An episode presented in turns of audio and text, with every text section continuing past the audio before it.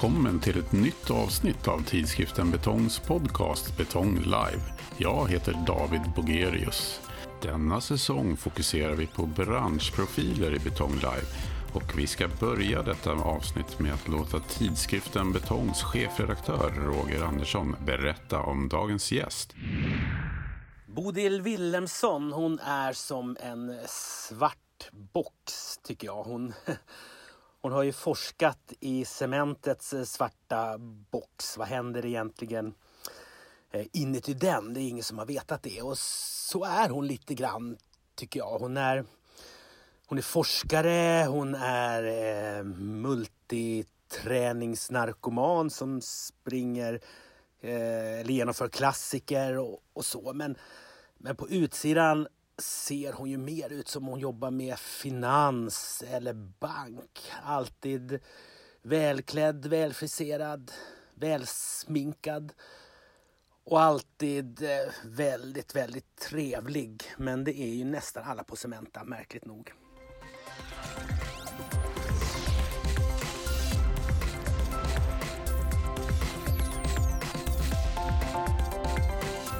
Säger jag välkommen Bodil Wilhelmsson till eh, Betong Live-podden. Tackar. Jag är ju mitt i Stockholm. Här har precis haglat eller snöat. Någon variant. Är det likadant i Enebyberg? Jajamensan, det har haglat och sen kom det stora snöflingor. Men nu är det, nu är det uppehåll och i morse var det sol. Så det, det varierar för fullt. Ja. ja. Eh, du är ju med i podcasten Betong Live som en av branschens profiler. Eh, du är ju mm. projektledare på Cementa. Eh, just. Vad är det som är aktuellt just för närvarande i, i yrkesrollen? Ja, det är ju som vanligt, höll jag på att säga, miljöfrågor och cementtillverkning, den kopplingen. Eh, jobbar med många, många projekt som handlar om att utveckla hur vi kan fånga in CO2.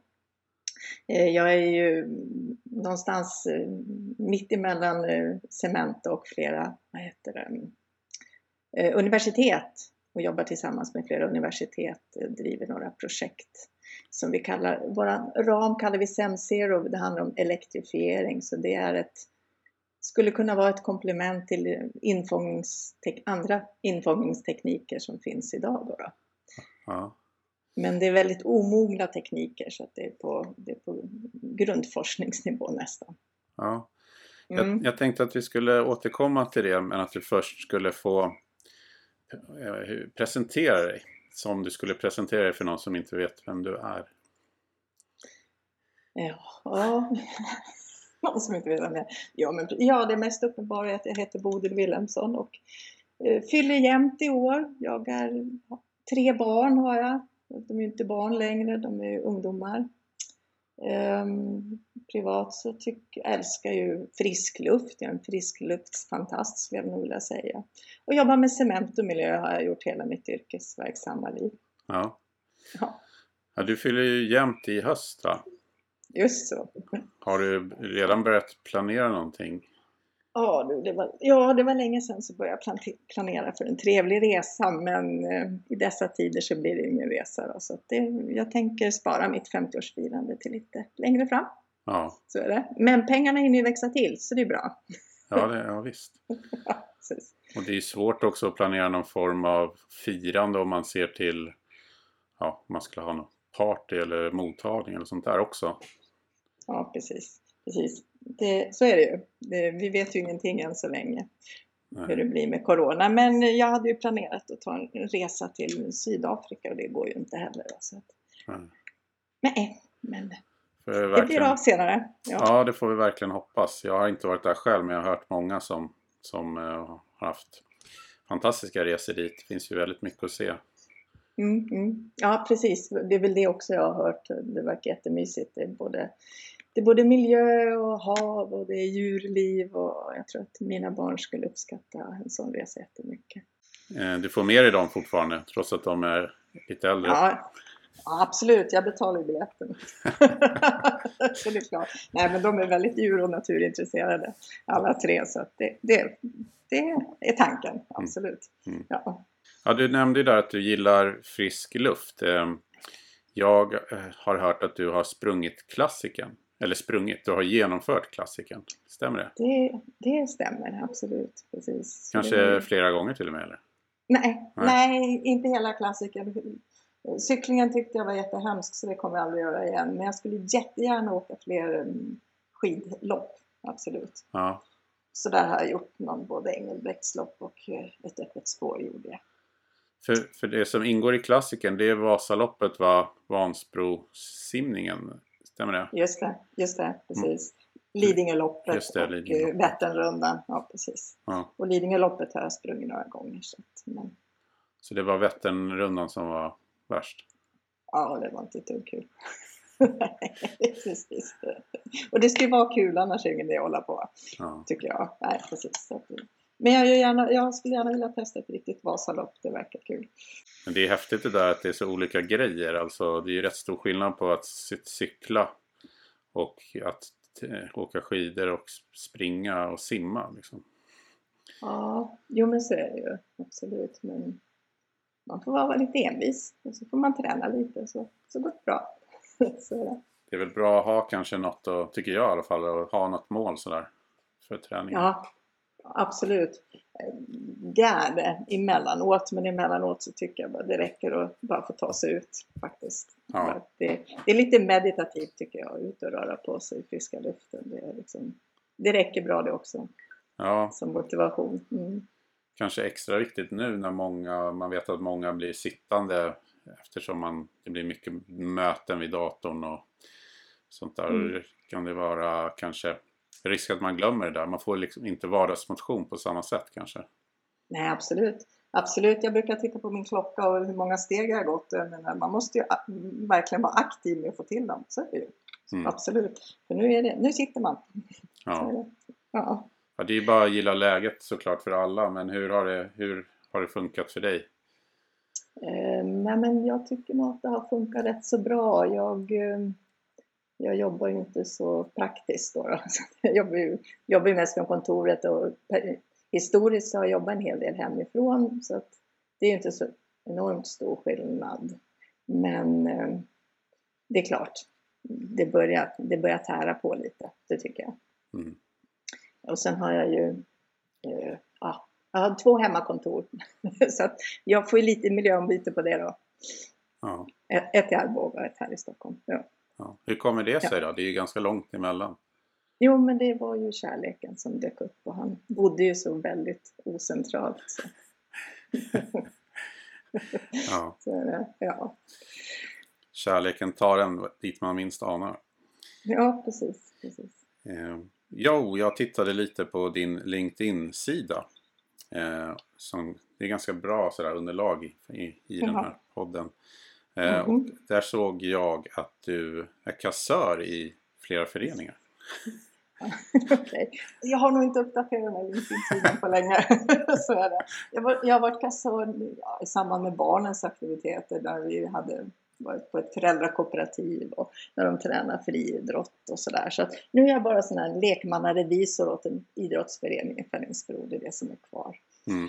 Så att det, det är gammalt och det är bara mer för att man ska ja, bidra. Det är andra tränare som tränar och ställer upp så då måste jag dra mitt lilla strå till stacken, Mm. tänker jag. Men har du, är det någonting som, som eh, ligger för dig? Att, Ja, siffror tycker jag håller på med mest hela tiden, ju i, i dagliga jobbet också. Så att, precis. Men pengar och ekonomi tycker jag inte är så kul. Men eh, jag, jag, känner, jag vill ju liksom bidra, så är det ju. Man vill ju bidra till barnen, så att, eh, eller förut då. Så det handlar mer om det. och på samma LinkedIn-sida då så såg jag ju att du eh, tog civilingenjörsexamen på Tekniska högskolan i Luleå. Mm. Eh, hur minns du den tiden? Det minns jag som bra. Det var jättekul att flytta hemifrån och plugga och stå på egna ben, absolut. Men det var ju kämpigt också, men det kanske man inte förstod då att man hade väldigt bra år. Ehm, Det var kul att flytta upp till Luleå, eh, tyckte jag. Jag är född där uppe, bodde mina första sex år där, så det var lite kul att flytta upp igen. Så det tyckte jag. Jag trivdes jättebra i Luleå med studentlivet och alla var inflyttade så det var ett jättebra eh, studentliv. Så det, det minns jag bara som positivt. Ja. Så. Ja. Hade du lätt för studierna? Nej, jag har aldrig haft lätt för studier. Eller, jag, jag lever på min envishet tror jag. Ja. Ja, Man får, man får eh, täcka upp med det. ja precis. precis. Men sen har ju du, som du var inne på i början här, eh, varit knuten till universitet sen egentligen Mm. genom hela din yrkeskarriär. Va? Och, eh, för det var vid Umeå universitet sen som det blev betong och cement va? Mm. Ja, precis. Betong har jag väl aldrig varit riktigt nära utan det är ju cement och cementtillverkningen och miljöfrågorna som jag jobbar mest med. Precis. Men under min tid eh, efter student, eller ja precis efter sen eh, jag hade blivit bergsingenjör så började jag jobba på Cementa ju. Och under tiden där så har jag sen haft möjligheten att eh, disputera eller eh, utföra doktorandstudier. Men då handlade det om att vi behövde ha en eh, rätt kompetens på handledaren och det fanns i Umeå då. En professor Rainer Backman som är delvis har gått i pension nu men han, han var suverän så att eh, jag hade förmånen att få disputera med hans, under hans handledning. Då. Och efter det så har ju en kollega som också disputerade under den tiden är föreståndare och driver ett kompetens eller ett, eh, vad heter det, ett center där för hållbar cement, klinkerproduktion och bränd kalk. Så att jag är associerad till universitetet och har lite handledning av studenter och eh, vi driver projekt tillsammans med Umeå. Så att det är mycket kontakter med Umeå. Är det. Ja, du disputerade ju i ämnet, eh, eller ämnet, men eh, vad ska man säga, rubriken var hur datormodeller kan tillverka cement på ett hållbart sätt. Stämmer det? Ja, Ja, precis. eh, precis. Det är ju, och det var, var 2014 då. Ja. Det är, måste ju vara högst aktuellt även idag. Ja, absolut. absolut. Har, det kan man ju lugnt säga. Att jag har turen att få jobba med, jobba med aktuella frågor. Så är det. Så, så att det verktyget som jag jobbar med då, det använder vi fortfarande. och Det är många som använder det verktyget. Jag har en kollega som jobbar vidare på det och ska disputera snart med det. Så att absolut. Mm. Mm. Och samma år blev du, även om du då som, som du mycket riktigt påpekar då, inte jobbar med betong, men du blev ju utsedd till årets betongforskare Just det. på Betonggalan. Eh, Det kändes förstås jättekul. Så var det. det är ju kul att bli uppmärksammad för någonting som man har slitit med under rätt så många år. Så är det ju. Och det är klart att det inte bara jag som ska bli uppmärksammad. Det, var, jag, det är många runt omkring som har stöttat i det hela. Men eh, det är ju... Ja, men det är kul att det blir publikt, så är det ju. Det blir lite mer publikt vad vi gör och att Cementa faktiskt har satsat väldigt mycket på att vi ska mm, bli, bli mer hållbara i vår tillverkning. Då hette ju du Hökfors i efternamn, men eh, jag antar att du har hunnit vänja dig nu med att heta Willumsson. Ja, det är ju det är mitt, det är mitt flicknamn som jag har tagit tillbaks då. då. Så, Ja, okej. ja. så var det. Så du Precis. återgick då till det. Ja, precis. Högfors är ett eh, släktnamn så jag kände att det, det var inte ja, mitt släktskap. Barnen heter ju fortfarande Högfors, men så är det. Jag förstår. Ja. Du, du fick ju nomineringen då och senare då även priset då, Årets betongforskare för eh, forskningen kring den så kallade svarta lådan. Mm, Eh, det, låter ju, kallas- det låter ju spännande. Ja, precis. Ja, men det är ju så att eh, vad som händer kemiskt i en cementugn är inte fullständigt utrett. Så vi kallar det en svart låda. Det kanske är hårdra vi vet jättemycket men det finns fortfarande mer att veta. Eh, eller lära sig och vi kan säkert, eh, ju mer vi lär oss ju mer kan vi styra och, eh, egenskaper och energiförbrukningar med mera. Så att ehm, eh, den är mindre svart, den kanske är grå nu då. Med cementgrå, vad vet jag. Ja. Men, men har det hänt något nytt liksom, inom området som kan vara intressant? Inom eh, cement, alltså det händer ju väldigt mycket. Det, det händer ju hela tiden.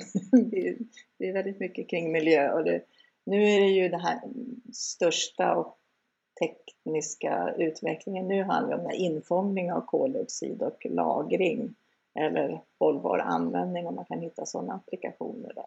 Så mycket av eh, utvecklingen handlar om att fånga in den här koldioxiden på ett energieffektivt sätt. Och det kan man, eh, eller på ett vettigt sätt. Man kan göra det med, som man gör i den, vår norska systerfabrik med hjälp av aminer. Och eh, det är bra och det fungerar, det är en tekniskt mogen lösning. Men sen kanske man kan göra på andra saker. Man kan till exempel elektrifiera sin cementfabrik och genom att ändra uppvärmningen så får man en koldioxid i koncentrerad form redan från, från skorstenen ut där så då behöver man inte lägga till ett till steg. Så det är det jag jobbar med idag och har gjort sedan 2019 när vi började med en förstudie tillsammans med eh, Vattenfall och Umeå universitet. Mm. Så det är lite ja, teknisk utveckling och forskning på längre eh, sikt. Är det. Och den, den är ju väldigt annorlunda och den är ju väldigt beroende av elektricitet, förnyelsebar elektricitet förstås, för att få det att funka. Du, du var ju även nominerad eh, till samma pris, Årets betongforskare 2019, vilket är, hör till ovanligheten att man blir faktiskt nominerad eh, en andra gång. Men då vann du mm. inte. Var det en besvikelse? Ja, det är klart det var. Nej, det var, det, det, var förstås kul att bli nominerad och det kanske är ett tecken på att vi skulle kunna jag tror att det var faktiskt andra, eller det var, det var ingen förut som hade blivit nominerad två gånger till det priset. Så det är väl så att eh, vi kanske inte bedriver så mycket forskning. Vi kanske behöver driva mer forskning. Det behöver vara fler människor som är aktiva. Så är det. Det kan man väl tolka. Men... Du var ju i alla fall inte mer besviken att, än att du gick med på att sitta i juryn för, för priset förra året då, 2020. Ja. Nej. Och, och då vann ju Andrei Svirsen från eh, Just. Luleås tekniska universitet. Det var ju flera som var med i, eh, i juryn än, än du, men jag antar att du stod bakom eh, utmärkelsen. Och varför föll det på honom? Um, jo, precis. Vi var, många, vi var flera stycken i uh, juryn och hade olika infallsvinklar. Men det föll ju mycket på honom för att han har byggt upp på kort tid ett väldigt uh, bred och många doktorander inom ett uh, Ja, men precis, det var nog mest det att han, han, det var nog inte han som person utan han, hans, eller att han som person faktiskt har byggt upp ett stort gäng med personer som jobbar och har fått det bra snurr på Luleå. Så det var nog vår motivation, äh, motivering. Han ville ju inte egentligen ha det. Han sa att jag ger det till mina doktorander. Ja. Precis. Men han, han vill lyfta dem och det är ju jättefint. Ja. Och så är det ju, man är sällan ensam. Det är ju väldigt många som faktiskt bidrar till att man ska nå framgång.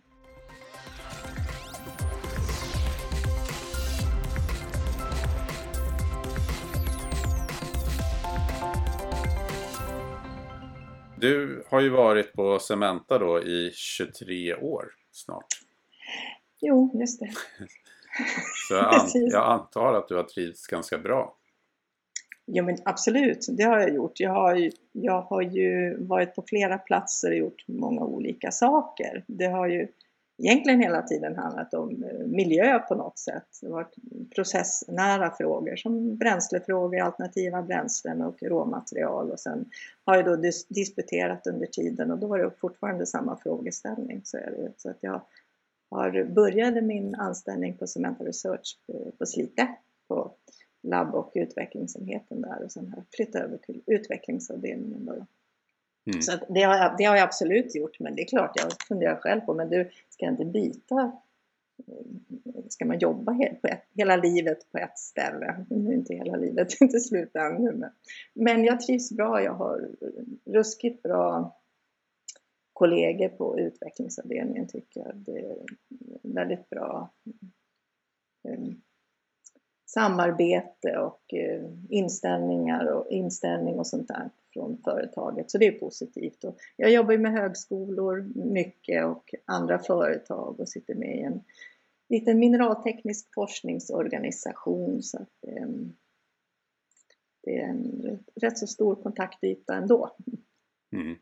Mm. Så det är nog det som gör att jag trivs jättebra. Och jag får jobba ju med viktiga frågor, liksom miljöfrågorna är ju supermotiverande att jobba med. Det, det, känns som att jag vill vara där man kan göra nytta. Mm. Jag hoppas att jag kan göra det. Och att jag har gjort. Mm. Och så sitter du i styrelsen också för Cementa.